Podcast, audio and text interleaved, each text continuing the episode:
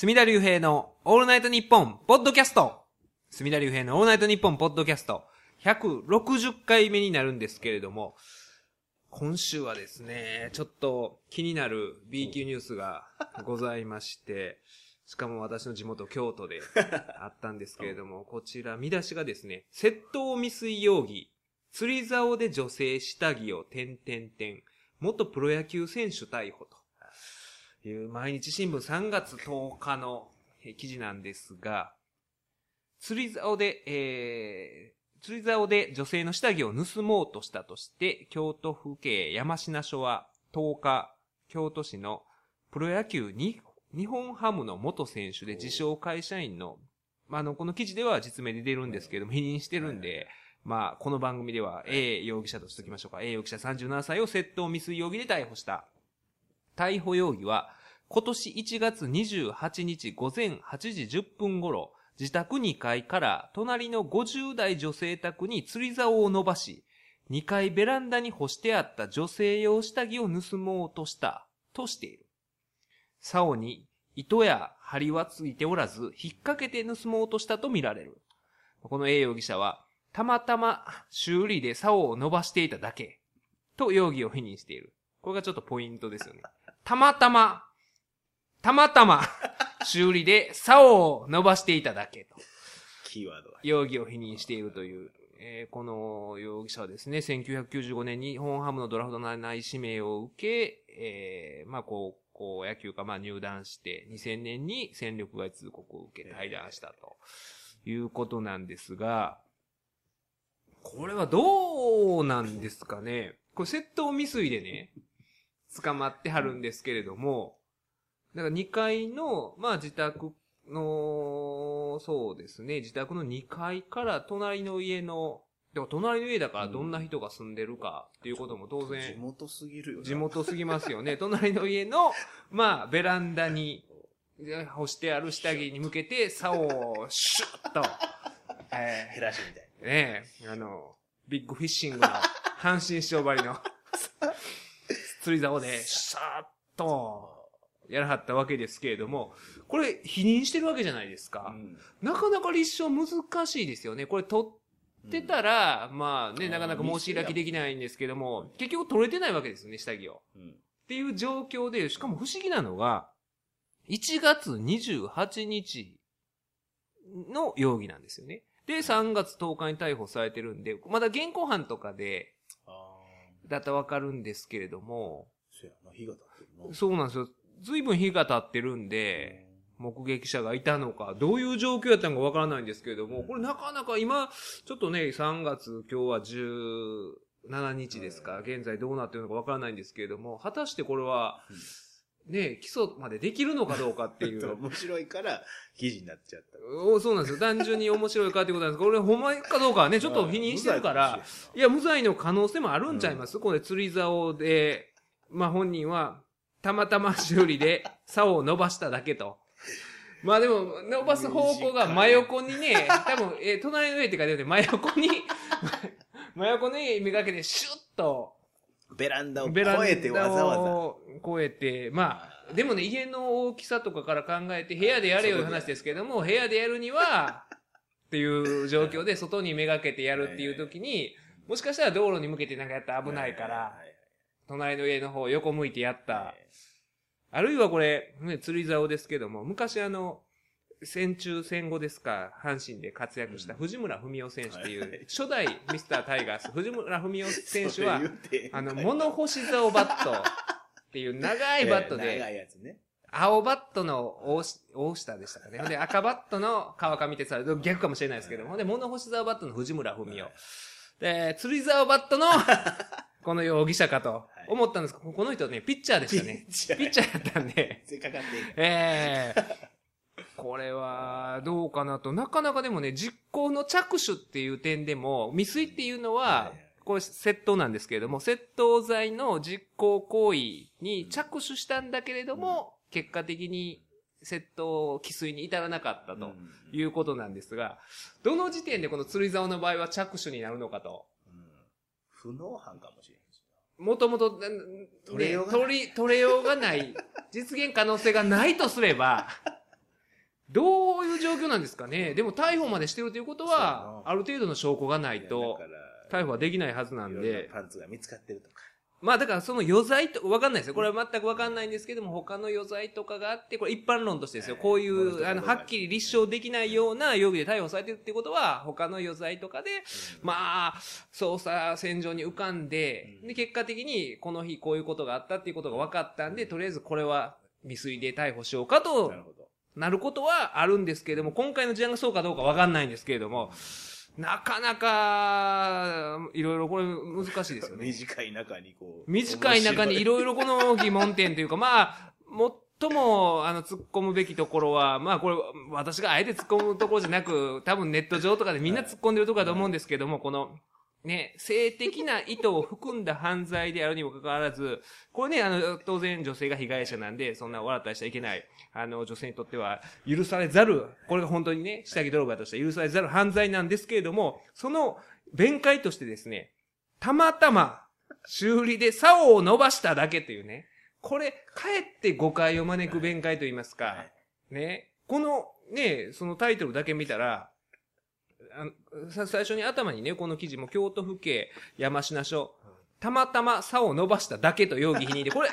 毎日新聞ですか？これ京都通信が配信した記事かわかんないんですけども、これちょっと悪意ありますよね。たまたま。これ偶然ってやった絵だけや。そうですよね。たまたま竿を伸ばしただけっていうのが、まあ、たまたまが、かあの、ひらがななのが得意なだけで、これがカタカナだったら、明らかにこれ意図あるやろと。それ言いたいだけちゃうんかって話になるんですけれども、こういう、れ。だからね、ね、この人まあ容疑否認してるんで、まあ推定無罪っていうのがね、この司法の原則なんで、うん刑事処方の、まあね、決めつけちゃダメなんですけれども、たまたま差を伸ばしただけというのはこれ、言っちゃいけない弁解やったんちゃうかなと。あるいは、これ勝手に取り上げてるんちゃうかなと。これはまあね、うん面白かった。面白がって、これはどうかなと思うんですけども、こういうことってあるんですよ。性的な意図を含んだ犯罪の時に絶対言ってはいけない弁解っていうのが、これはあの2011年の5月19日のスポニチの記事なんですけれども、えーわいせつ尺八宗家を逮捕、老けるまで返さないっていう、このタイトルで、これもね、あの性犯罪なんで、あの、そういう茶化してはいけない犯罪、じ当然事件なんですけれども、自宅に新聞配達に来たアルバイト中の女子大生19歳の体を触ったとして、警視庁は、えー18日までに強制わいせつの疑いで、まあ、東京都久留米市に住む米国籍の尺八奏者の、これまあ B 容疑者としておきましょうか。B 容疑者72歳を逮捕した。で、この B 容疑者は、まあ、ある名前を名乗る尺八奏者の5代目宗家。尺八の吹き方を教えていただけだと容疑を否認している。強制わいせつで逮捕されているのに、尺八の吹き方を教えていただけと。まあほんで容疑っていうのは、えーアパートの階段で立ち話をしていた女子大学生を2階にある自宅に連れ込み、無理やり体を触った疑いやと。で、同書によると、2階建てのアパートの2階の自宅に一人で住んでおり、まあこの、えー尺八奏者がですよ、B 容疑者が、勇敢の配達に来た女子大生に、尺八をやっていて、いろんな曲は吹けるんだ、などと、えー外の階段で話しかけた。女子大学生は配達で急いでいたため、同容疑者の自宅のポストに新聞を入れようと2階に移動。後をついてきたこの容疑者が、尺八を教えると言って女子大生を部屋の中に連れ込み、まあこれあの、まあ容疑ですよ。このね、えー容疑者は否認してるんやと思うんですけれども、尺八を吹けるようになるまでは返さない。などと言って、服の上からま体を触ったと。で、容疑でこれ逮捕されてるんですけれども、この、まあ、容疑者自身は、尺八を、えーの吹き方を教えていただけだと。言っていると。いうことで。これも誤解招くんですよね。これ、あのね、え性犯罪で茶化しちゃいけない犯、うんね、あの、女性にとっては、これも許し難い犯罪なんですけれども、この容疑で捕まっていながら、これは誤解を招く、かえって誤解を招く弁解だ。から、胸とかを触ってたの？そうですよ。だからあの、胸を触った容疑で逮捕されているんだけれども、まあ、本人はそんなことしてないと。うん単に尺八の吹き方を教えていただけだとそっちの方が重いがな。いや、だからそいや、それは尺八がね、そういうふうに取っちゃうじゃないですか。いや、どっちにしろ、みたいな。どっちにしろ、それ強制わいせつちゃうのって思ったら、これほんまの、あの、はい楽器の尺八ですよ。ほんで、はいこの人も自身も尺八奏者ということで。だから、これだからあのね、性的意図のね、えー、これまあ強制わいせつで性犯罪やし、ね、せあのー先ほどの、あの、釣り竿の件は、これは窃盗で、まあ財産犯ではあるんだけれども、ちょっと性的意図を含んだ下着泥棒なんで、いずれにせよ、この性的意図がある犯罪を疑われているときに、この、ね、たまたま、竿を伸ばしただけとか、あの、尺八を吹き方を教えてただけとか、これは、かえって誤解を招くだだ、けっていうの。だけだ 同じやね。えーだからこれはあの、どっちにしろそうやないかみたいな話になりかねないんで、これはあのね、否認してて、この後、この事件がどう進んでいったかっていうのはわからないんで、これもね、やっぱ報道ってそうですね。こういう記事って、ねそう、あの、配信しっぱなしで、その後どうなったのかとかって、まああの、詳しく追っていけばわかるかもしれないんですけれども、これ例えば起訴猶予になってたとしても、出ないですもんね。だからそういう意味ではね、いろいろこういう、ずっとこのままそれがネット上に残ってたりするわけで、問題あるかと思うんですけども、僕はまあ、あの、思わずこのね、思い出してしまいましたね。この不合理な、たまたま、不不合理って言ったらまだダメですよ。この人、実際はどうかわかんないんで、たまたま差を伸ばしただけという弁解からそれを思ったんですけれども、あとですね、今週はもう一つ よくわかんない、あの、不合理な弁解の、これは裁判ですよ。さっきのはまだ逮捕された段階なんですけれども、こちらは3月13日の神戸新聞の記事なんですけれども、要請追いかけただけ、住居侵入の男に懲役2年、神戸地裁と。これも判決が出たって話なんですけれども。要請を追いかけるのに夢中になって、ひょっとしたら民家の敷地に入ってしまったかもしれない。住居侵入と窃盗罪に問われ、公判でそんな弁解をしていた男の判決が13日神戸地裁であった。森、えー、森裁判官はうん、口頭無形な言い訳に終始しているとして、懲役2年を言い渡した。被告は神戸市垂水区の無職の男50歳。判決によると、同区から車を運転し、昨年5月28日未明、兵庫県加古川市内の民家の網戸をライターで焼き、ライターで焼いて破るなどして侵入。リビングにあった現金9000円を盗むなどしたと。民家の敷地に入る同被告を兵庫県警の捜査員が目撃、垂水署などに逮捕された。男は公判で、妖精のような未知の生物を追いかけていただけと弁解。森裁判官は信用に乏しく再犯可能性も否定しがたい。と述べたと。妖精を追いかけてたらしいですよ、この50歳の。えらい手の込んだ。えー、入り方してるあの、釈由美子さんも昔よね、妖精が見えると言ってましたけれども。小人みたいな。えー、妖精追いかけただけっていうのは、あ妖精見えるってあんまり裁判で言うたらこういうふうに不合理な弁解ということで、かえって情状悪くなりますから、そんなやつおらんやろと。え割とね、家を破るか、破り方が手ー、の込んだ。このね、手を込んでね、だから、あの、妖精追いかけて、思わず追いかけてるうちに、民家に入っちゃったとこまでわかるんですけれども、この人の、この、ね、控訴事実は、えー、民家の網戸をライターでや、かなりその、えー妖精に対する執着心ですよね。えそこまでして、ー網戸焼いても。網戸焼いてまで。だからこの網戸の隙間から多分妖精は、シューッと入って、自分入られへんから、ライターで、あ、妖精の後を追ったんですよね。で、あの、リビングにあった現金9000円盗むのは、これはあの、妖精も関係ないですからね。妖精と。だけではない。妖精を追いかけただけではなくて、それはまあ家入ったことは、それでなんとか、なんとかなることじゃないですけれども、これは、なかなか聞いたことない弁解こですよねれは。ちょっとすごいな。これはすごいですよね。でもね、あの、兵庫県にはね、あの、これ兵庫県の事件でしょ、神戸新聞に。えーこれね、あのこんな言ったら僕、はいちょっとどうかしてるんじゃないかって言われるかもしれないですけど、兵庫県って結構でも妖精がいるんですよ。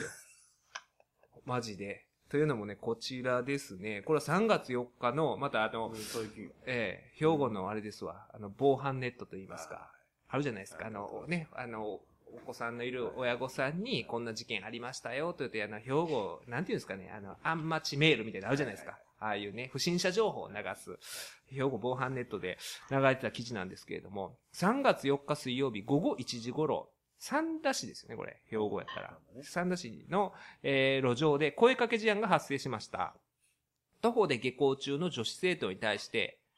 名前と住所教えて、今からケーキ作りに行くから、と声をかけたもので、生徒が無視して走って逃げると、東方に立ち去りました。声をかけたのは、黒色短髪、オレンジ色ニット帽、黒っぽいジャンパー着用、前歯のない女です。これ妖精ちゃうかなと。こんな人います？いや、待って。ずっと俺なんで妖精出てくんねやろそこかいな。その、こんな人見たことないでしょ。こんな人見たことない。ジャビットとかじゃえ、これはなかなか見かけないですよ。オレンジ色ニット帽最で。前え歯。前歯のない女ですね。前歯ないっていうからには、一本だけじゃないでしょ、これ。この書き方は。かなり綺麗に前歯が描けた。これあの、ねえ、この住居侵入の男が言うた、妖精のような未知の生物って言ってますんで。で、この人、まあ、やってること自体は、うん。名前と住所を教えて、今からケーキ作りに行くからっていうのは別に犯罪ではないですからね。これはあの、親切心というやんなか、ことない。ええ。ちょっと面白い。まあ、ねこれは別に、これ自体はね、うん。ほんで、これで勝手に家入ってケーキ作ってたら、もうね、住居侵入になりますけれども、名前と住所をね、任意で教えてくれたケーキ作りに行くから、今からケーキ、これ僕は、まあ前歯がない前歯がないから先ああいう読み方悪意はないな今からケーキ作りねっから、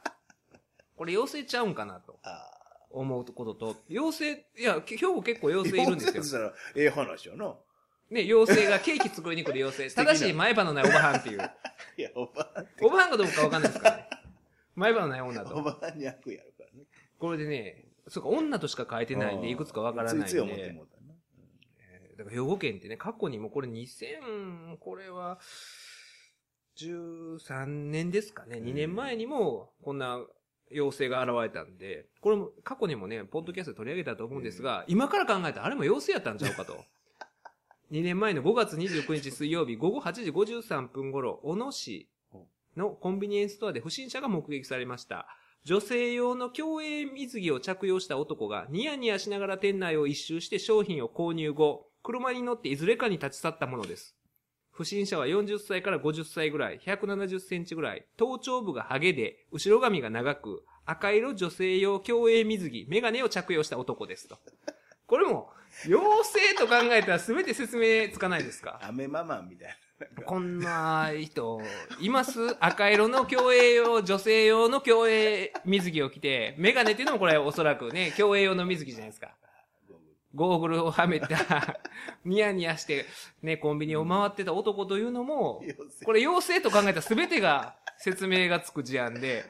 で、この妖精は、また現れてたんですよね。これ、7月6日、あ、これ別人やったんか、ちょっと距離が離れてたから、7月6日ですね、2013年午後7時50分頃、川辺郡の、えーで、声かけ事案が発生しました。ええ。女子学生に対して、〇〇しようと声をかけたもので、学生が振り向いたところ、声をかけた男がスクール水着用のものを着用していたことから、怖くなり逃げると、いずれかに立ち去りました。声をかけたのは20歳から30歳くらい、身長160から170センチくらい細身、スクール水着用のものを着用した男ですと。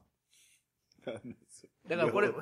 ようスクール水着でしょではない。すいや、のようなっていう、ようってね、サマーって書いて、ようって書いてるんですけど、スクール水着のようなもの、これスクール水着でしょ、どう考えても。ええ厳密に言うと、スクール水着かどうかわかんないかもしれないですけど、これまあスクール水着でしょ。もしくはあの、アニマル浜口が着てたこのワンショルダーのタイツかっていうことになるかと思うんですけど、これも、妖精やと考えたら兵庫県ですから、兵庫県には妖精がいますから、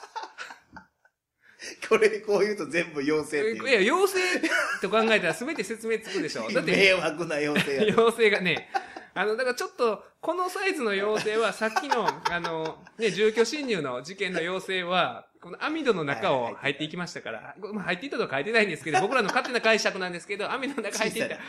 あの、小さくになれるんかもしれないですね。なってます。と入っていったかもしれないですけど、だから、この森裁判官の言う信用性に乏しくっていう、この一刀両断にしたこの裁判官は、この兵庫における妖精事情に対する、ちょっと認識が乏しいんじゃないかなと。信用性に乏しいって言ってはるんですけども、この人のその妖精事情に対する認識が乏しいと、えー、いう言い方もあるのかなと。ちょっとだから兵庫不思議な事件が多すぎるんで、えー、これで全部解決したなと僕は思ったんですけれども、変な事件、ようありますね、ほんまね。ちょっとだからね、その最初に説明した、この釣り竿の野球選手とか、この後どうなったのか、えー注意して見ていかないとダメなんですけれども、ね、無罪になったらこれね、こんなこと書かれて、ほんまにね、えーこう、たたたまたまは、ね、竿を伸ばしただけかもしれないんで、え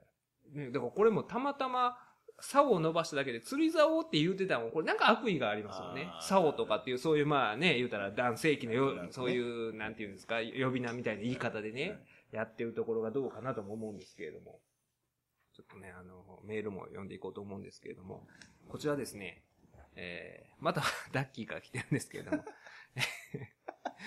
まあ、あの、ちょっと長いんであれなんで、まあ、ダッキーが今度は3月5日から12日まで東京に行ってきて、えー、1日目は岡村さんのオールナイトニッポンの出待ちをしに行ったりしました。2日目は乃木坂、乃木、乃木坂ですか、うん乃木坂？乃木坂。乃木坂46はいのラジオ番組に出演することができたりして、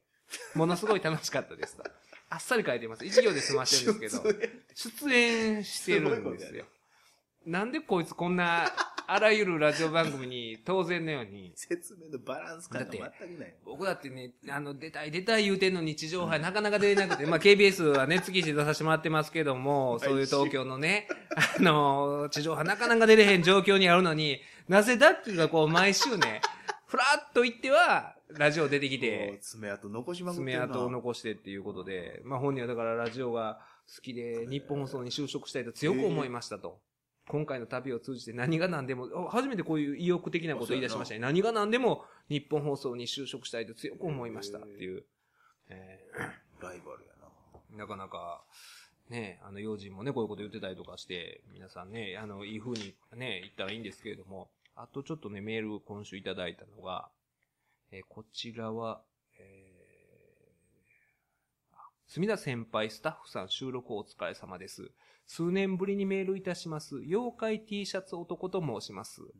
以前使用したラジオで今忘れてしまいました。先輩が我らが学校へ凱旋されてから早数年。うんだから多分あの、落成の後輩なんでしょうね。あの、君の講演会を講演会に行った時の何年か前に。で、個人的なことながら、人より2年長い受験勉強も終わったので、思わずメールしてしまいました。僕は一浪して失敗し、第一志望の大学へは行けませんでした。一度は吹っ切れて意気揚々と大学へ入ったものの、安易な気持ちで学部学科を選んでしまったことを激しく後悔し、半年で休学し、バイトも辞めて再受験しました。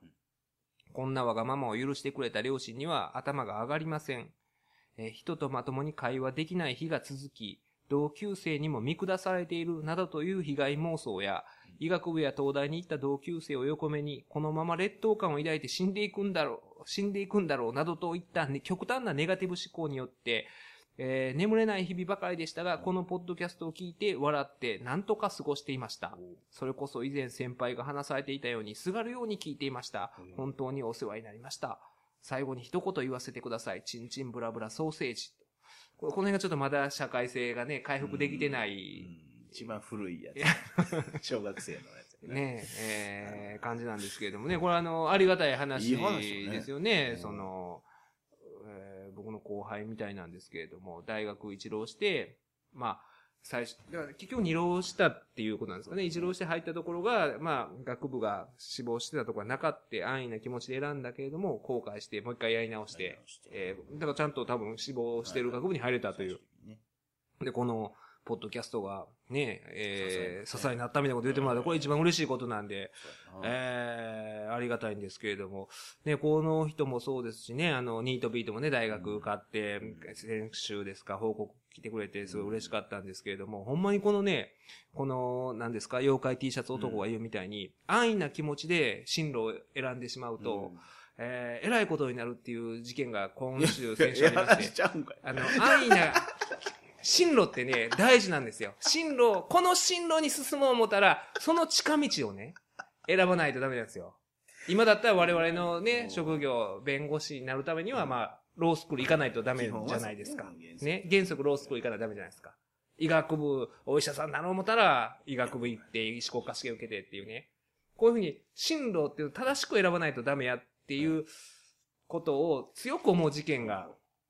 先週ございまして、それはこちらですね。えフライデーの3月27日号からお送りしたいんですけれども、テレビでおなじみ、危機管理評論家のとほほな危機、テレンス・リーに、えー テレンス・リーに、これは、えー、もてあそばれたか。テレンス・リーにもてあそばれた。美人経済性歌手が被害届提出一部始終という見出しなんですけれども、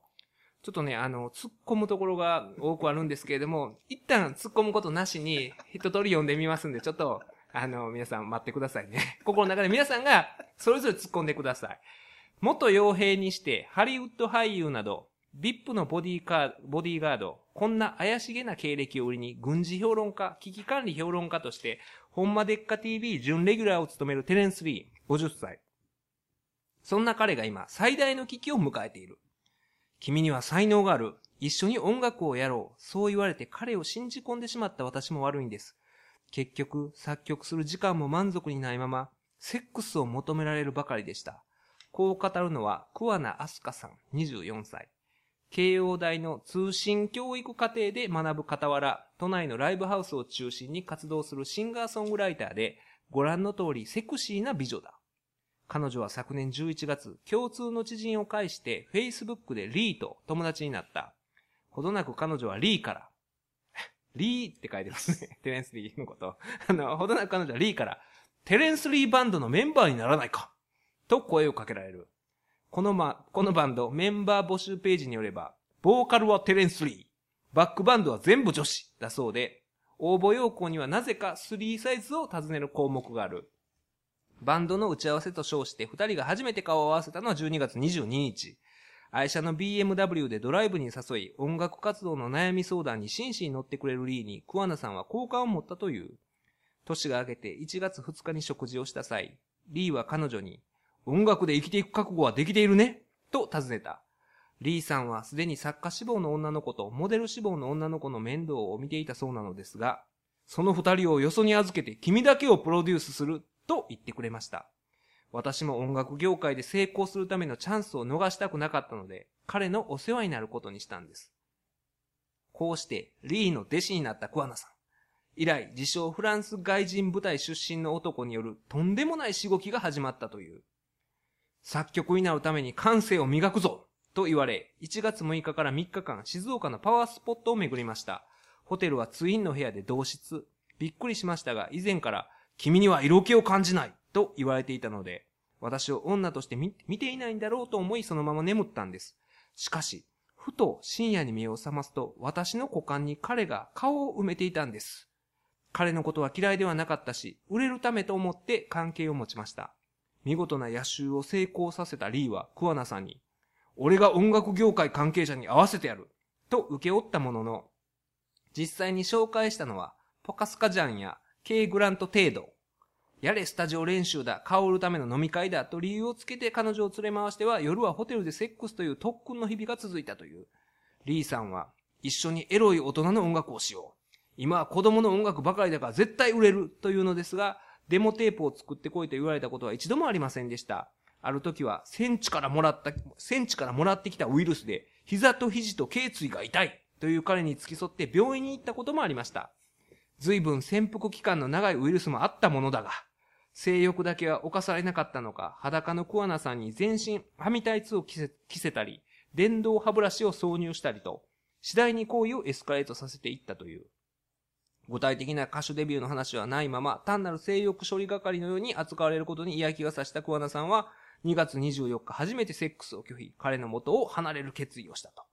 いうことで、その後いろいろ、まあ、トラブルがあって、最終的に、まあ、この桑名さんですか？えー、警視庁に被害届を出したんですかね？なんかネットラジオでなんかいろいろ言われたいうことで、えー、被害届も出したと。恐喝とストーカー被害で被害届を提出したと。ほんで、まあ、あの、リーさんは、これを否定してると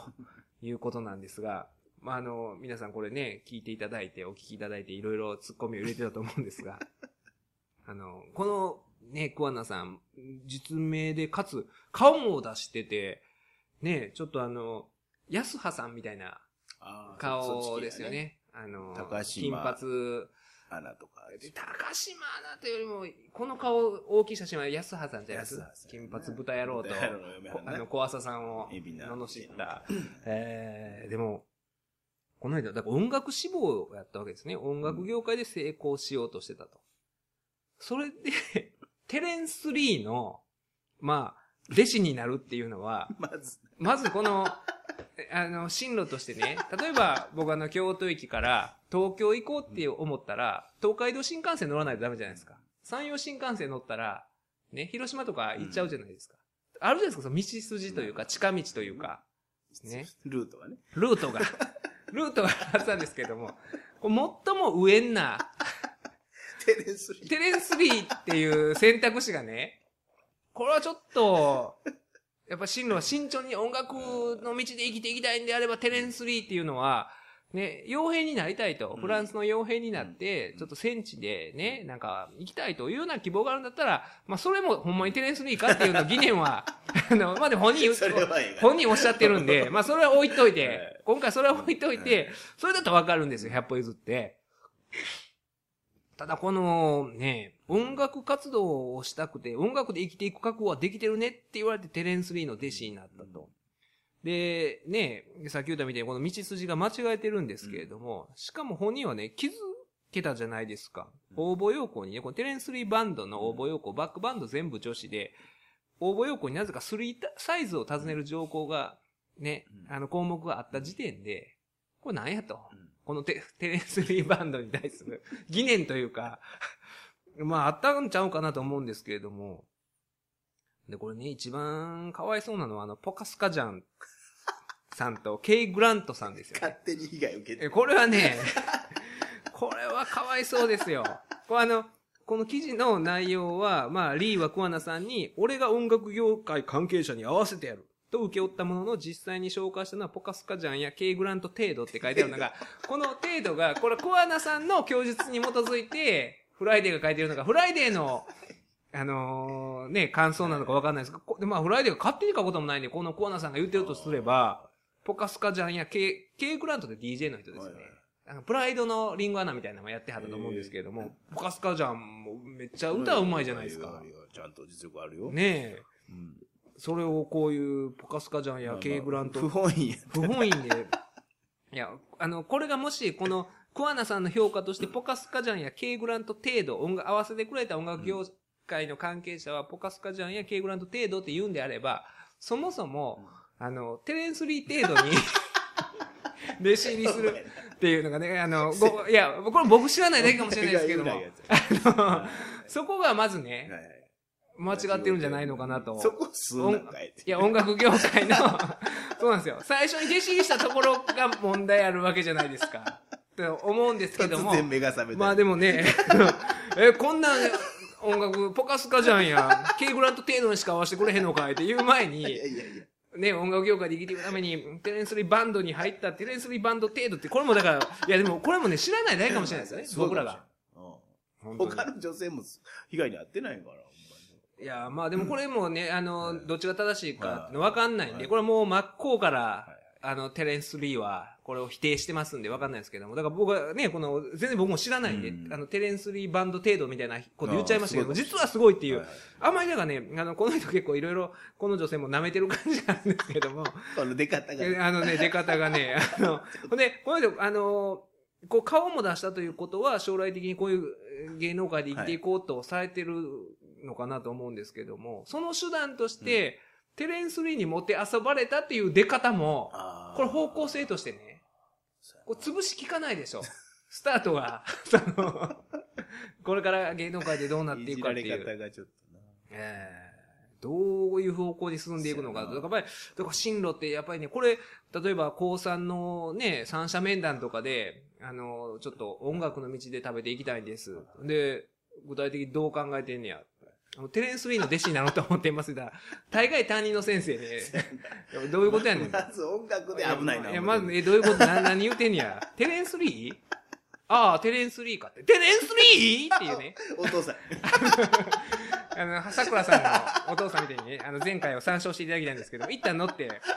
あ、テレンス・リーか。テレンス・リーってなるはずなんですよ、これ絶対。この、なんでやねんっていうね、なるはずなんですけど、でもね、これもね、あの、安直に言うたらダメですよ。はい僕ら、僕ら知らんだけで、あの、実はすごい、。親父バンド的なやつかもしれない。あ、そうかもしれないですよ。だからほんまにね、あの、僕ね、それを強く思ったというエピソードをこの後喋りたいんですけども、やっぱりね、あの、年長者というか、は僕は今、こう、天水さんのこと言っちゃいましたけど、ほんまにね、何でも知らんのに、勝手に決めつけたりとかね、えテレンスリーバンドとかね、いあの、思っちゃいますけど。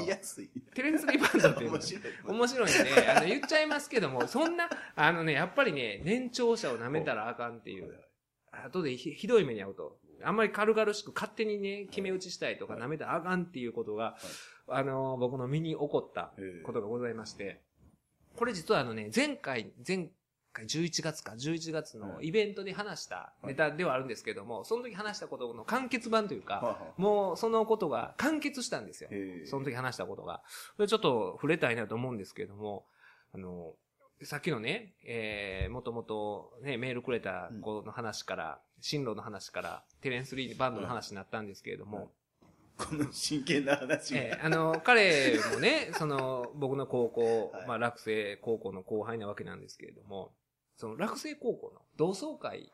ていうのが最近ございまして、関東の。関東では京都の学校なんですけれども、東京で働いてる人も多いんで、えー夏は京都のホテルであって、春は東京のホテルで、ね、2回あるんですよ。同窓会がある。結構そういう、なんでしょう、皆さん愛好心強いんですかね。そういうのがあるんですけれども、去年の夏の同窓会の日に遡るんですけれども、で、えー、その落成高校同窓会っていうのは毎年ある期ですよね。僕はあの落成高校38期なんですけれども、ある期が毎年漢字をやるんですよ。で、去年は24期が漢字をやってて、で、今年は25期が漢字をやって、春の同窓会と夏の同窓会を仕切るということになってて、ほんで、まあ、縦割りで24期が漢字の年は、14期、34期、44期が協力をすると。いうことになってるんですよね、縦割りで。で、去年24期が、えー漢字の夏の同窓会、えー京都であったんですけれども、その時に僕はあの25期の先輩方から連絡がございまして、来年僕らが、えー漢字をやるから、ちょっと墨田君協力してくれへんかとほいう連絡が事前にございまして。で、その同窓会の時に僕らも行くから、その時ちょっと早めに待ち合わせて、うん。その、もう春の東京の同窓会の打ち合わせをしたいんで、うん。参加してくれへんかということで、行ったわけですよ。行った時に、まあ25期で僕は38期。うんだから13個上の先輩で、高校の先輩で、ね、その高校6年間ね、あの一貫の学校なんですけれども、当然全く被ってなくて。51か。そう、僕ら13個上なんで、3 51歳ですよ。50 51歳で、で、僕らが中学の時に習った先生とかと同期なんですよ。いたんですよ。あの、25期に藤原先生って言って、ロシア人と結婚した先生がいまして、このポッドキャストでも言ったと思うんですけども、まだ旧ソ連時代にいつも新潟からあの、プロペラ機で、ソ連に何年に何回もその、今の奥さんですよ。奥さんに綺麗な方なんですけど、会いに行ってるので、本当に怪しまれて、スパイアと怪しまれて、KGB から睨まれてたっていうその先生がいるんですけれども、その藤原先生とかも、その、にだからそういう先生とかの気なんですよ。うん僕は全く学生時代は被ってないっていう。その25期の先輩方からそういうね、その日あったんですよ。その、去年の夏の同窓会で。で、あったら、あの、ちょっと協力してほしくて、あの、墨田君ちょっと司会をしてくれへんかと。同窓会でとかっていうた、あの、頼んで、えーいた、こうお声かけいただいたんで、まあ僕としてはね、その母校のそういうイベントでやるのは当然、まあありがたいことなんで、あ、喜んでやりますよ、みたいな話をしてたんですけれども、で、その時25期の先輩が3人ほどいらっしゃって、で、喋った時に、で、実はもういろいろ計画を練っとるんやと。はい。13個上の先輩が言うんですよ。さ3人の先輩がね。で、もう、なんかもう、僕ちょっと遅れて行ったんですから、もう3人がもうすごい盛り上がってる感じで、ほんで、すでにもうその東京の同窓会で何人かで集まって、あの、ほんで、いつもその同窓会って、同窓会の前に講演会があるんですよ。はい。で、講演会の大概、まあ僕らの学校の OB の、まあ学者とかがちょっと硬い講演会をするのが例年の習わしやったんですけれども、そのまあ25期の先輩方曰く、え今回から、今年からちょっとね、柔らかい、はい。あの形でちょっと同窓会のこう前の講演会をやって、はい。それで若い卒業生集めたんやと。で、卒業して、あの、マナー師の人はやっぱり同窓会って行かないんですよ。その全体の同窓会なんで、やっぱり、まあ、だいぶね、あの、卒業してから時間が経ってから、えー、集まりたくなるのはそんな感じなんですかね。まあ、卒業したばっかりで、その全体の前言ったら、一番上の人だったら70いくつとかなわけですよ。うん。1期生とかで、うん。僕は38期なんで。そういう人は、あの、昨日だから早い人が多いんで、なかなか行かないんで、若い人を集めるためにも、そういう硬い、あの、講演会じゃなくて、今今年からちょっと趣向を変えて柔らかくしたいんだよ。なんかね、もうみんな盛り上がってるんですよ。なんかもう、みんなんか見てたら、用意してはるんですよ、もう。あの、資料をね。で、持ってきてはって、パワーポイントみたいな資料を持ってきて、で、パッて渡されて、どう？みたいな感じで、これどうや？っていう感じで渡されたら、そこに書いてあったのがね、断密降臨ってえ？書いてあるんですよ。思い切ったな。思い切って。うんで、断密を呼ぶね、とかってね。ほんで、そのテーマがね、えー、そう、今こそ男子校出身者の時代とか。おで、あの、僕が行った学校は男子校ですから、うんで男子校をテーマにやろうっていうことで、それは、だけれども、なんかもうその、えー、なんでしょうね、ゲストに、うん。その、はい断密を呼ぼうみたいな形で、色気の巨頭。色気のうん。ね、今、だからすごい、えみんな、それおっさん、ここではあえておっさんと呼ばしてもらいますけども、13、5円のおっさんらが集まってはい、多分盛り上がったんでしょうなんか飲みながら、誰呼ぼう今回からちょっと思考を変えて、はい若い子喜ぶん誰やとか言って、うん。断密ちゃうかもうおっさんの思考。断密、断密えちゃうのって、お断密おもろいな。若い人言うてる。若い人が喜ぶぜ。断密って喜ぶぜ断密って。なったんでしょうね。ほんでもうそのパワーポイントには、断密降臨って書いてて。降臨と。で、まあ僕が司会者いうことで、僕の写真も添えてあって、で、僕、前まであの、昔、サンジャポ出てたじゃないですか。はいはいで断密さんって今、よう出てるる、今も出てるんですかうんね。割とで僕は全く、その、出てる時期被ってないんで、はい会ったこともないんですけど、なんか多分その先輩方、僕がサンジャポ昔出てたいうことで、どっかで接点あると思ったんでしょうな。だからあの、隅田君は出とったから知り合いちゃうか、みたいなで。ほんで、断密降臨とかって、もう、うわーって盛り上がってるんですよ。はいこれしかないみたいな。で、僕それちょっとパワーポイント見せられて、はいえってなったんですよはい。断密って。ほんで、まあ、そのね、三人皆さんすごい、まあ、その社会で活躍されてる方々なんですけど、かといって、うん断密を呼ぶルートがあるようには思えないわけですよ。単なる、まあ、夢の話。夢の話を、断密降臨って書いてて、で、企え、これどうよと思って、まずね、高校の同窓会に、はいまあ、あんな断密さんがね、来てくれないじゃないですか。っていうのがね、そんな、だってあんだけ、ね、その、いろんなメディア出てはる人を高校のね、しかも何の縁もゆかりもない京都の学校が、しかも同窓会の前にある講演会に来てもらえませんかと。でもう、僕が考えたのはほんまにそのなんかの同窓会の企画会議の集まりでみんな久しぶりに集まって25期の51歳のおっさんらがみんなわー飲んでる間にわー盛り上がって、ダメツやダメツやーみたいな感じになって、まあそうやな思ってたんですよ。でこれ、これきついなーと思って、うん司会するとは言ったものの、うんえ、ちょっと偉いことなってよなーとか思って。でもうものすごい盛り上がってるから僕も否定できなくて、その時は。だからもうそこは、いや、いいですね おー、断密ときましたかみたいな。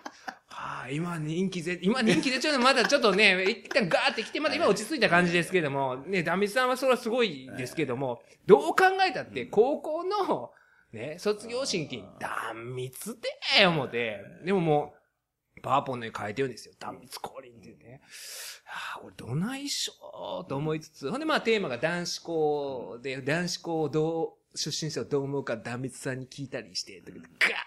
ガーみたいになって、盛り上がるなーみたいになってるんですよ。若い子も喜ぶよみたいになってて、困ったなと思いつつ、うんうんうんって、その場を合わせてたんですよ。でまあ、ただ、ちょっとこれ現実的な見通しというのもね、あの、冷静に、あの、ちょっと一歩離、あの、なんでしょう、離れた立場にいる僕が言っといた方がいいかなと思って、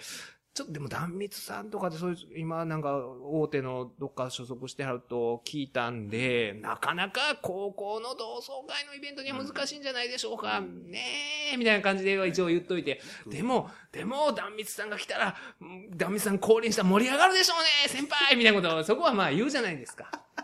初対面のさ、あの、13超えの先輩に言うてて。で、で、僕はその中いろいろ考えてても、これ絶対無理やぞと。絶対無理やから、これはもう逆に無理やからこそ、あの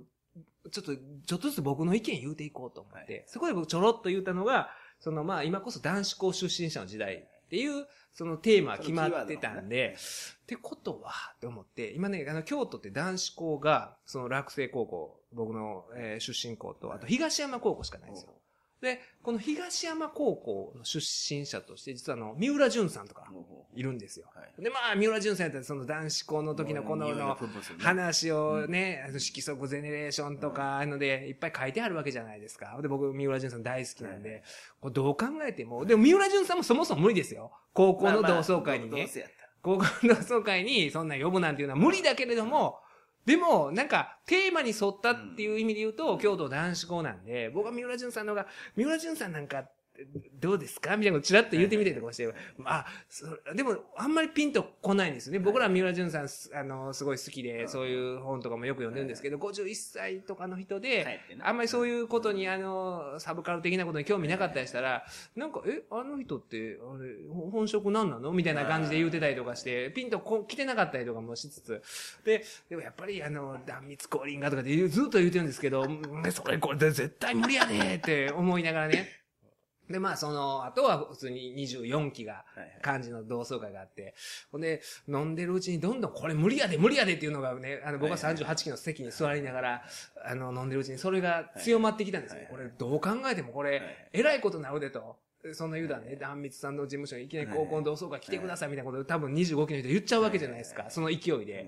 これは、やばいでやばいでって思って、昔そのね、松竹芸能に、あの、そのイベンターの人がいて、イベンターの堀さんっていう人がいたらしくて、で、その、あの、シンプレの渡辺さんがよう言うてはったんですけど、イベンターホリフィールドって言われてた、その堀さんっていう人が、あの、盆踊りにドリカムを呼ぼうとして、断られたみたいなこと、ようネタで言ってはったんですよ、ラジオで昔。そのノリじゃないですか。もう高校の同窓会の、ね、講演会に、まあ、できません。ことにであの、ダメスさん来てもらえませんかって、もうそれ想像しただけでちょっと恥ずかしくなってきて、あ、もう、もう、あしらわれてえ、終わるこれは、これは、あの、25期の先輩方のためにも僕が先言わなとか思って、かといって三浦淳さんもね、言うたらもう巨匠ですから、来てこれないとは思うんですけど、それやったら、どうせ無理だったら、僕はこの企画を実現可能性がなないとはいえ、そうだったら、このテーマに沿った三浦淳さんの方向でなんとかできんのかなと。はい。はい。いうことでね、思い悩んで、ほんでまあそうお酒の勢いもあって、僕その日のうちにね、あの、ひどいメールをその先輩方、同席した先輩方に送ったんですよ。いいさめるような。い、いさめるというか、ちょっとこれね、読んでみたいんですけれども、あの、あ、次の日かな、うんえー、ある先輩方3人のお名前書いた後に、お世話になっております。2日、二日は先輩方にお会いできて嬉しかったです。さて、あれからいろいろ考えたのですが、断密さんをゲストに呼ぶ案について、いささか懐疑的になっております。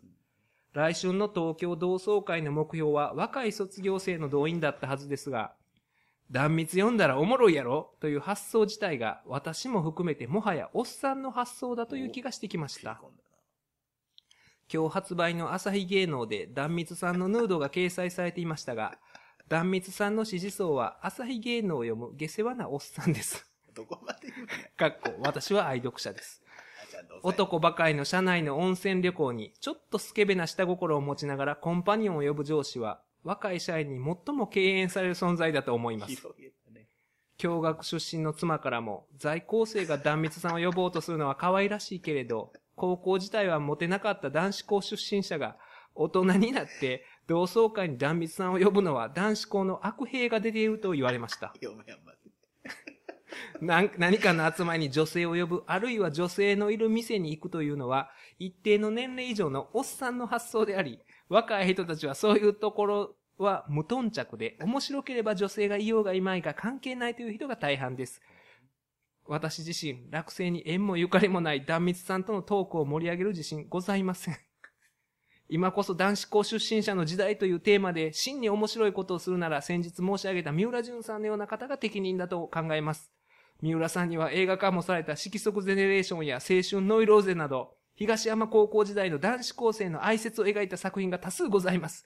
以上はあくまで試験ですが、私より若い卒業生の心理を勘案し、ぶしつけなご提案を差し上げた次第です。今後ともよろしくお願い申し上げます。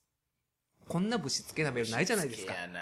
ぶしつけ。にもぶしつけにも程のある、お前らあかんぞっていう分厚さがい。いや、僕ね、あの、これはダメだと思うんですよ。僕らの仕事ってね、若くても、あの、年配の先輩の弁護士とも対等にやり合うじゃないですか。だからそういうなんでしょう、誰かの部下として働いたことがない人間っていうのは、こういうね、失礼なメールを、陰銀無礼にも程がある。ぶし丁寧に丁丁寧に寧に丁寧にぶしつけな、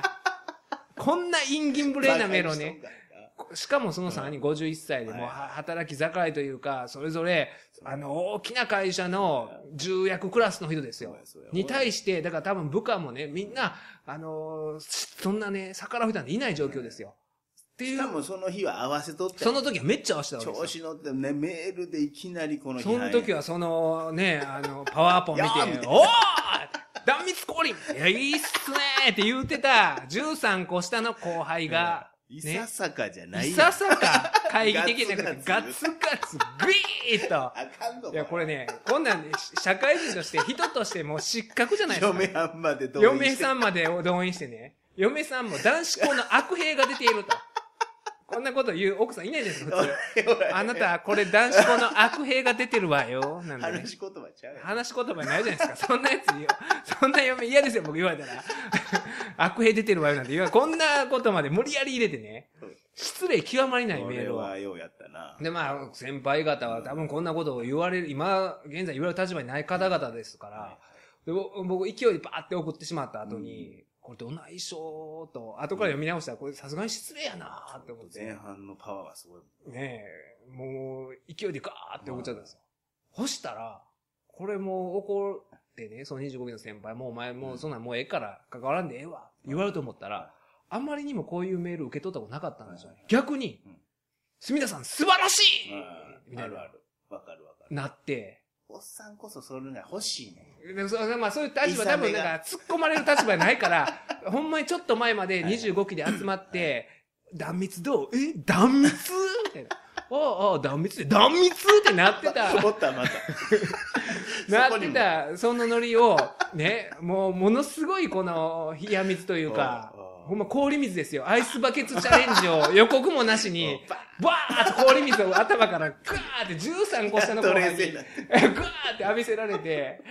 あ、これ、さすが失礼わと思ったら、もわかりました。ほんでなんか皆さん、あの、でも勉強熱心な人なんでしょうね。皆さん、もうすごい勢いで、三浦淳さんの著作を読み出したりとかしてええこれは素晴らしい。はい男子校、今こそ男子校っていうんだ。三浦淳さんがやはり、そうでした。我々が間違ってました。断蜜なんて言うたら我々が間違ってました。みたいな。男子校の悪兵が出ておりました。みたいな のノリになって。で、もう、だあの、それで行きましょう。三浦淳さんで、あの、挑戦しましょう。みたいな。でまあ、これも難しいやろなと思ってはいはいで、心が一つになってな心が一つになって。ほんで、これは、あの、あそういうふうになってくれた以上、僕は失礼なメールをね、こんな失礼なぶしつけなメールを送った以上頑張らな思ってなんかあの、企画書とかもね、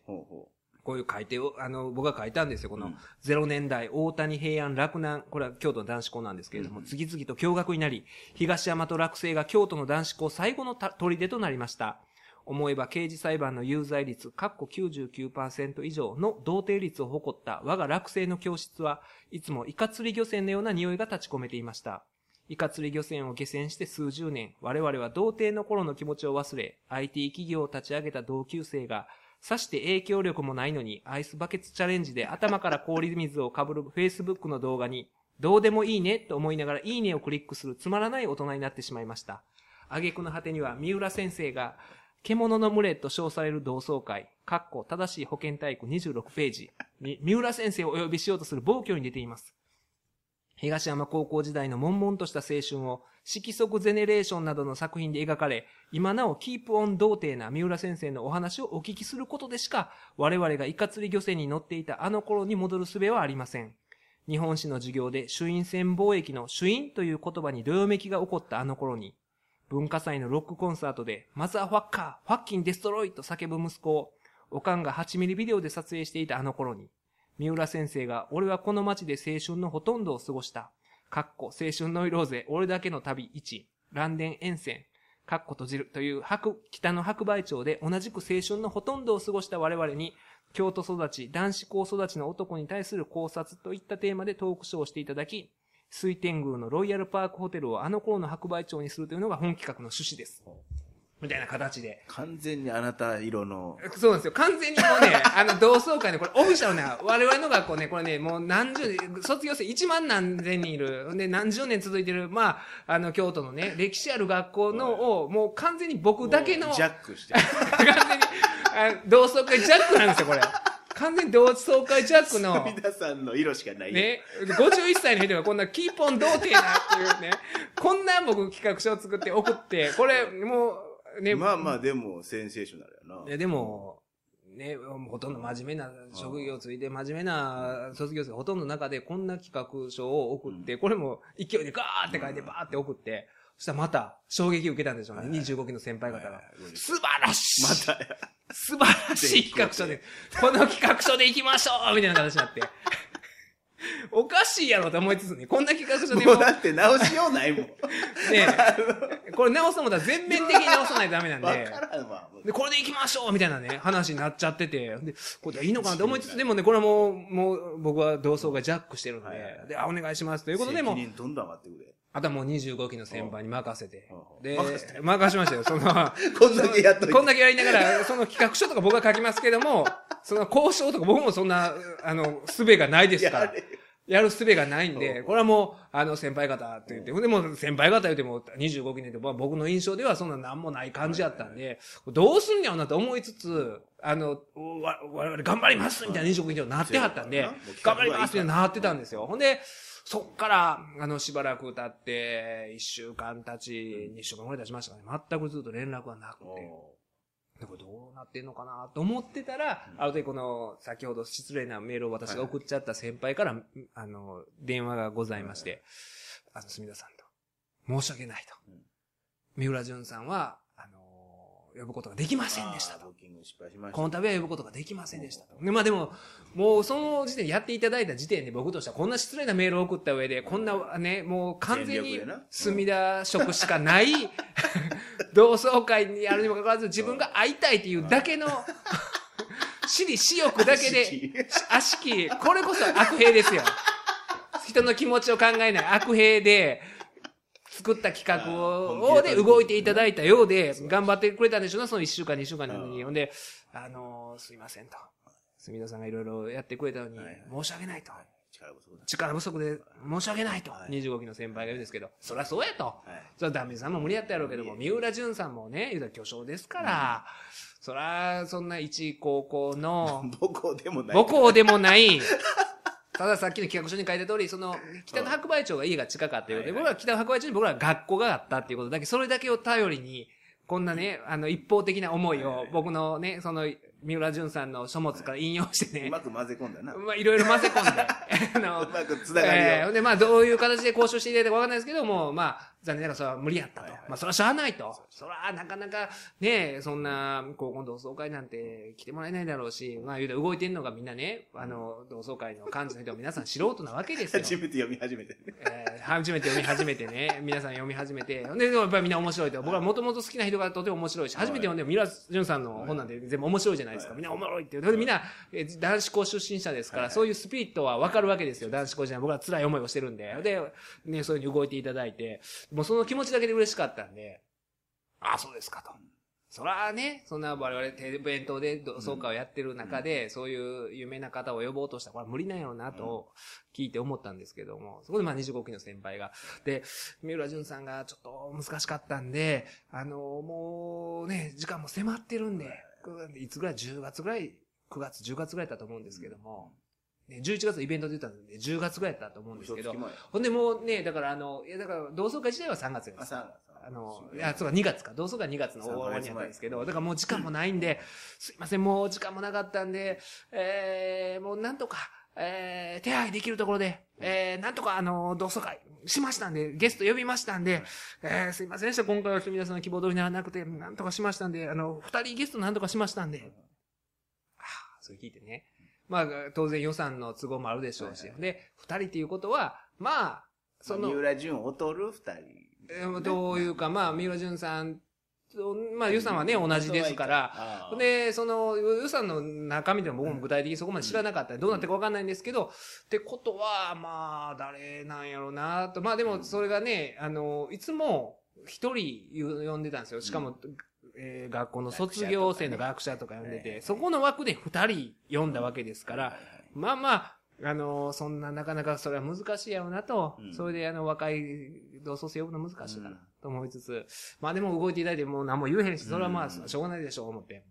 あ、それはね、もうじ、あの、時間迫ってるんで分かりました。で、そのお二人でどなたですかって聞いたら、松岡修造さんと、サッカー日本代表元監督の岡田監督です。ええ組み合わせ松岡修造と岡ちゃんをすぐ呼べんの？25期謝ってたけどな。25期すげえやっぱりね、今一番人気やね、松岡。松岡修造さんなんはいて、すごいじゃないですかめちゃめ。ちゃ面白いよ。面白いし、ほんで、岡田監督ですよ。岡田監督常にを、革命を起こし続けてるよ。あのねえ、を、二人を、同窓会の、前の講演会ですよ。に、呼べる25期、全然ね、すごかったんですよ。その時ほんまなんか水戸黄門みたいなもんですよ。舐めるじゃないですか、みんな。じいさんや、みたいな。知らんかった知らんかって、はいみんながこのじいさん、みたいなはい言ってたら最後、印籠をわーって出されて、ははーもう僕もうそっからもう25期に完全にもう、無条件で全部従うようになりまして、その日から。断密バカにしてた。いや、断密、断密とか言ってるから、多分ね、あれもね、僕がそう、勝手に決めつけただけで、いけた25期が本気出したら、もうね、誰でも読めたと思うんですよ。それこそ、あの、ほんまにね、あの、今回、岡田監督が来られたんですけど、クリスチャーノ・ロナウドとメッシとかでもね、もうちょっと時間あったら多分読めたんじゃないですか、25期。あの、1年ぐらい前から言ってたら多分、メッシとロナウドになりました、みたいな。すみださんすいません、みたいな。えメッシとロナウドですか？みたいな。ちょっとあの、チャン、あの、チャンピオンズリーグの開催中なんですが、なんとか、みたいな。25期すごいんですよ。やっぱりだからね、あんまり年長者とかを、なん、イメージでね。で、僕は、あの、ちょっと、なん、なんでしょう、テレビ出たりとかして、テレビ局出入りとかしてて、なんか分かった気になってたりするじゃん。そんなん呼べるわけないかなとか、そんなギャラのランク絶対高いで、とかって、それを、ね、一般のね、まあ言ったら素人のね、人らがおっちゃんなんか何言ってんねんなって思ってたら、松岡修造と、岡田武史ですよ。すげーってなって、まあ僕はあの、主観的にはその三浦淳さんもぜ、あの、来て欲しかったんですけども、でもそれはそれで今度すごいことになってるな思って。こんな、だからなんでしょうね、この、あのーよくあるじゃないですか、映画とかでも、大概の、えー、なんでしょう、イコライザーっていう映画去年あったんですけれども、あれはあの、デンゼル・ワシントンが、あのホームセンターで働いてるんですよ。ホームセンターで働いてるんですけども、実はあの、殺戮マシーンなんですよ。あのね、19秒ぐらいで人を殺しまくるんですよ。時計カチッとやって、カチッカチッカチッカチッでもうね、5人ぐらい殺してるんですよ、この間に。でも普段はホームセンターで働いてて、あの、すごい真面目な、あの、なんでしょう、アメリカの真面目な勤労者みたいな感じなのに、もう人殺しまくるんですよ。っていう映画をほんまに思ったというか、25期の先輩方も普通の、なんか穏やかな真摯な人なんですよ。でも本気出したら。っていうね。あの、あれもそうなんですよ。ほんでみんなそのロシアンマフィアとかがね、そのイコライザーの時にもその、舐めてかかるんですよ。普通のおっさんやもん、デンゼルバシワシントン。だから偉い目に遭うんですよ。ほん元 CIA の殺戮マシンで。僕ほんまにあれ見てからほんまにホームセンター行くのが怖くなったんですよ。なんでやねんそんいや、ホームセンターで働いてるおっさん、この人も殺戮マシンやないやろうかと。カチカチカチカチで、もう5人ぐらい殺すんや別ないか客を殺しはせいや、あの、客も殺したんですよ。客も殺すんいや、かい客も強盗が一人来たんですよ。強盗が一人来て、その同僚のレジ売ってるおばちゃんに強盗して出て行ったんですよ。はい。ただ、あの、その場では、まあまあまあ、みたいな感じでお金出しとけみたいなことをデンゼル・ワシントン言って、その後、その強盗を、後をね、そのホームセンターにあるトンカチだけポッと取り上げてはい、あの、出て行ったんですよ。で、その後、あの、実際やるシーンはないんですけど、戻ってきて、このね、血塗られたトンカチをこう拭いた後、元の商品棚に戻してるデンゼル・ワシントンの シーンがあって。あれ見てからね、あれ見てから僕はあの、ほんまにホーム、こうなんとかいけんくなった。ホームセンターの店員は、殺戮マシーンの可能性がありますから。い、や、なんか映画の中ですけど。曲、解してるから。いや、ほんまにだからそれと同じですよ。舐めてかかったらダメなんですよ。あ大人を舐めてかかったら。僕もう完全にそのノリをね、多分ほんまにそういう、ね勝手にね、居酒屋でみんな飲んで、うんいね、久しぶりにみんなでやって来年感じどないでしょ、ダメせえちゃうが、おもろいな若い子も喜ぶで、みたいな思ってたんですけど、そんなんやなかったと思うんですよ。もっと緻密な計算の中で。断密はどこどこ事務所だから、みたいなうん。だいたいギャランティーがこのぐらいだからちゃんと戦略も立てて。まあでも本当だったらメッシとロナウド呼べるけど、同窓会にメッシとロナウド呼ぶのはどうだろうみたいな話で、チャンピオンズリーグの開催中だからみたいな話もあったはずなんですよ。で そこに僕はなんか勝手に変なことを言うて、ね、いろいろ言い出してってなってた中で、まあ、まあそれはそうだから、あの男子校テーマだから、墨田君の言う通りしようかって言いつつ、まあそれがうまいこといかんかった時ーに、ネクストストーリーをね。ネクちゃうそうなんですよ。アナザーストーリーを組み立てて、ね。それが、だからほんで大盛況になりまして、この間のその、若手も来た。若手も来て、ほんでね。いや、ほんまにね、あの、いつもはもう当日も OK やったんですけど、もう当日お断りぐらいの、もうすごかったですよ事前申し込みで。事前申し込んで、私はあの、その、講演会は、あの、私はもう客、お客さんとして見てたんですけれども、はいその後のね、あの、えー、同窓会の司会から私がやったんですけど、そんなにすごい盛り上がり方で、講演会もすごかったですね。その内容はあんま言ったらダメなんですかね。SNS とかでアップしないでくださいとか言ってたんですけど。それはいもう本気の話をしてるわけや。や、ほんでねはい、松岡修造さんがすごい、岡ちゃんもね、はい岡ちゃんってね、思ってる以上にね、かっこいいんですよ。岡ちゃんって、ちょっとね、サラリーマンっぽい顔そう、あの、水木しげるの漫画に出てくるサラリーマンとか、あの、ビートたけしが言うじゃないですか。言うじゃないですか。全然、めっちゃかっこいいですよ、生で見たら。シュッとしてて。このサッカー選手の中にいるから、そんな大柄に見えないですけど、あの、スタイルもめっちゃかっこいいし、話ももう、面白いんですよ。もうほんで、その、なんでしなんでしょう、エピソードトークっていうのをみんなが知ってるじゃないですかはい。あの、サッカーのあはいのは、ね、最初初めてワールドカップ出た時とか、あの、数を帰らせた時の話とか、そういう話とか、みんなが知ってるエピソードトークが、もう100%受けるんですよ。いはいほんで、また松岡修造さんがすごいのが、岡ちゃんの、その、言うたらまあ、同窓会のあれなんでうん、多分ね、その、で、後から聞いたら、そういうすごい、お二人に近しい人が卒業生にもいて、ほんで、キャスティングできたらしいんですよ。だから、その、それこそほんまに、あのー通常は呼べないのに来てもらってるんですよ。つてがね。はい。だから、ほんで、そのね、同窓会の、その、し全然縁もゆかりもない学校だって手抜いたりもする、人によってはするじゃないですか。やのに、あの、松岡修造さんなんていうのは、岡ちゃんとそれをやるっていうことで、本をも多分読み込んだ感じで、あの本にはこう書いてありましたけど、みたいな形で、すごいな。もう、すごかったですよ、インタビュアーとして。へ吉田剛並みにもう知り尽くしてるんですよ、相手を。ー それ要求してないねんけどね。松岡さんのあれもで。もすごかったですよ。ほんまにもうものすごい盛り上がりで。へいや、ほんだからやっぱああいう人が、あの、そういう、ね、言うたら全然縁もゆかりもない学校の同窓会の講演会でもこんだけ本気でーお客さんを沸かす人やからこそ、ずっとああいう第一線で活躍して、うん。テレビにも活躍して、いろんなね、スポーツのジャンルの人に取材とか行ってますけど、めっちゃ多分調べてあるんですよ。松岡修造さんすごいプロやな思って。ほんで、その、主に答える側やったら、岡ちゃんは岡ちゃんで、はいプロやし、かっこいいし、思ってる以上にかっこいいですよ。岡田監督って。この間、あの、思ってる以上に思ったのは、僕あの、あの、ブラマヨさんの、うん。裏マヨっていう番組で収録に行って、うん。この4月4日に放送されるんですけど、ほんまにね、あの、ブラマヨの小杉さんって思ってる以上にでかいですよ。あの、ボリューム。ボリュームがでかいんですよ。僕そのメイク室でメイクしてもらってる時にはい、このね、後ろものすごい大きい物体が、トトロみたいな。大きい物体が通過して、あなんやねんって、めちゃめちゃ大きい物体が通過したんだった。ら、思ってる以上にでかいくて、100何キロあんねや。100キロとか。いや、あるんちゃいますかね。うん。ほんでまた、思ってる以上にでかいし、思って、思ってる以上でもう、すごいと思ってたんですけど、すごかったですね、やっぱりブラマヨさんは。綺麗というか、もうほんまにあの、なんでしょう、あの破壊力。生ブラマヨの破壊力。は、はい。僕その劇場とか行ってたんですけど、はいそういうスタジオでね。近くで見て、ほんまに昔のプロレスのハンセン・ブロディの全盛期以上の破壊力を目の当たりにして、いや、まあ、それは今日本でね、言うたら、僕はトップや思うんですよ、ブラマヨさんは。ほんまに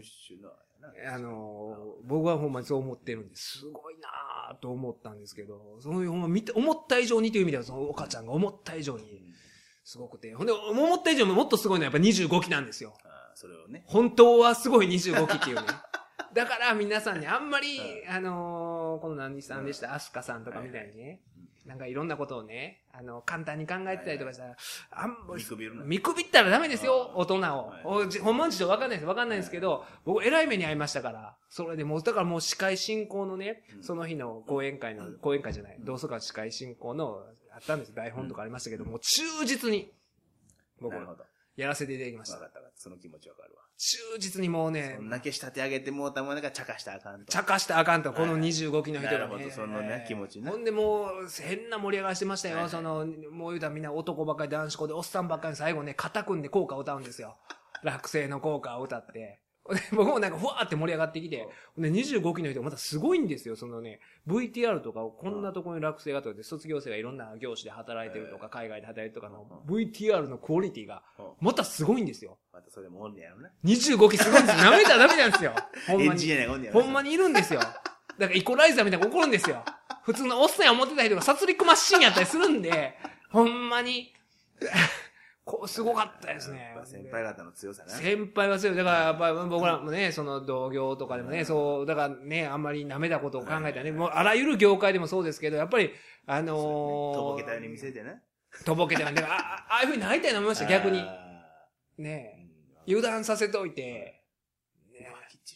すごい、ほんで、ほんまに準備とかもすごかったし、ね25期の先輩方の。で、ただ面白かったのが、で、25期の、えもう皆さんがみんな集まって、前から準備してて、で、僕も司会するんで、ちょっと早い時間に行って、25期の人だと同じ控室でいたんですけど、そこ座ってたら、で、みんなわーってやっぱり久しぶりの人とかいて、当日来る人もいるんで、わー久しぶりみたいな話で言うてるんですけども、あの、その中で、あのね、森さんっていう方がいらっしゃって、その人が僕の顔じーっと見てるんですよ。じーっと見てて、何かなって思ったら、すみださん。すみださん、あの、僕の30代の頃と、そっくりやって言うんですよ。で、それ51なわけじゃないですか。うん全く似てないんですよ。今の段階でね。今の段階で。全く似てないんですよ。まあほんまに。もう誰が見ても似てない思いますよ。全く似てないんですけど。まあでももう僕はもう25期はもう無条件幸福もうそですから。の段階で。もうその段階でもう、入れるあー嬉しいです。こう、あの、本当に、うんあの、そういうふうに言っていただいて、僕も、あの、森さんみたいになりたいです、みたいなこと言ってて、言ってたら、極端やでおかしいな。ぁ全然似てないなと思ってたら、その控え室でまた他の25期の人がバーって入ってきた時に、あ、森くんって言ってくるんです、僕に。僕38の僕がいるのに、いそれ全部聞いてたんじゃないの？や、聞いてたんじゃなくですよ。勘違いして。勘違いして、森くん。いや、え？え、え、ほんで僕三僕51には見えないじゃないですか、どう考えても。え？え？いや、も、森くん、久しぶりとか、いや、え？いや、僕、え？僕、30、いや、森くん、どうしてんの今？みたいな。またそれもやめへんな、その人。いや、だからもうね、あの、昔プロレス文化研究会でね、あの、森重さんやと勘違いした人がね、僕の隣にいた太っちょのメガネの人を森重さんやと勘違いしたリスナーがね、ずっとあの、森重さんって言いながらこの膝をさせてた頃とかあるんですけど、そんな感じでずっと、森くんみたいなこと言ってて、えー似てたよな似てたのかどうかわかんないんですけど、でもなかなかね、ほんまに盛り上がって、なんか良かったなと。最終的にはいいところで、ねこんな失礼を働いたにもかかわらずですよ。あんな陰銀無礼なメールを送りつつ。いやいやそれも、その起爆剤になってんやろな。いや、その後ね、ああいうことがあったんで、あの、皆さんにはいろいろなんかこういうアドバイスもいただいてみたいなメールも後からいただいたりとかして、なかなかいい思い出というか、なんか、ほんまに最後ね、あの、僕も煽ったりとかして、皆さん効果を歌いましょうみたいな感じで、ご唱和くださいみたいな形でなんか絶叫してたりとかして、もう、盛り上がっちゃって。抜群の司会ぶり もうね、こんなもんできんねや。すごい褒められましたね。ほんまに。いやー、だからあんまりね、あのね、やはり、なんか、舐めてかかったらダメですよ。うん大人を舐めてかかったらね。社会は厳しいし、強いですよ。強い人強いですよ、本当に。すごい人たちがいますから。うんえーそういうわけではい、何の話だかわかんないですけど、今日はね。今日も長くなっちゃって、青木さんには申し訳ないんですけども、そんな形で160回目なんですが、メールの方はですね、弁護士アットマークオールナイトニッポンドットコムの方までどしどしお寄せください。えー本当はすごい25期の負けでした。ありがとうございました。いい。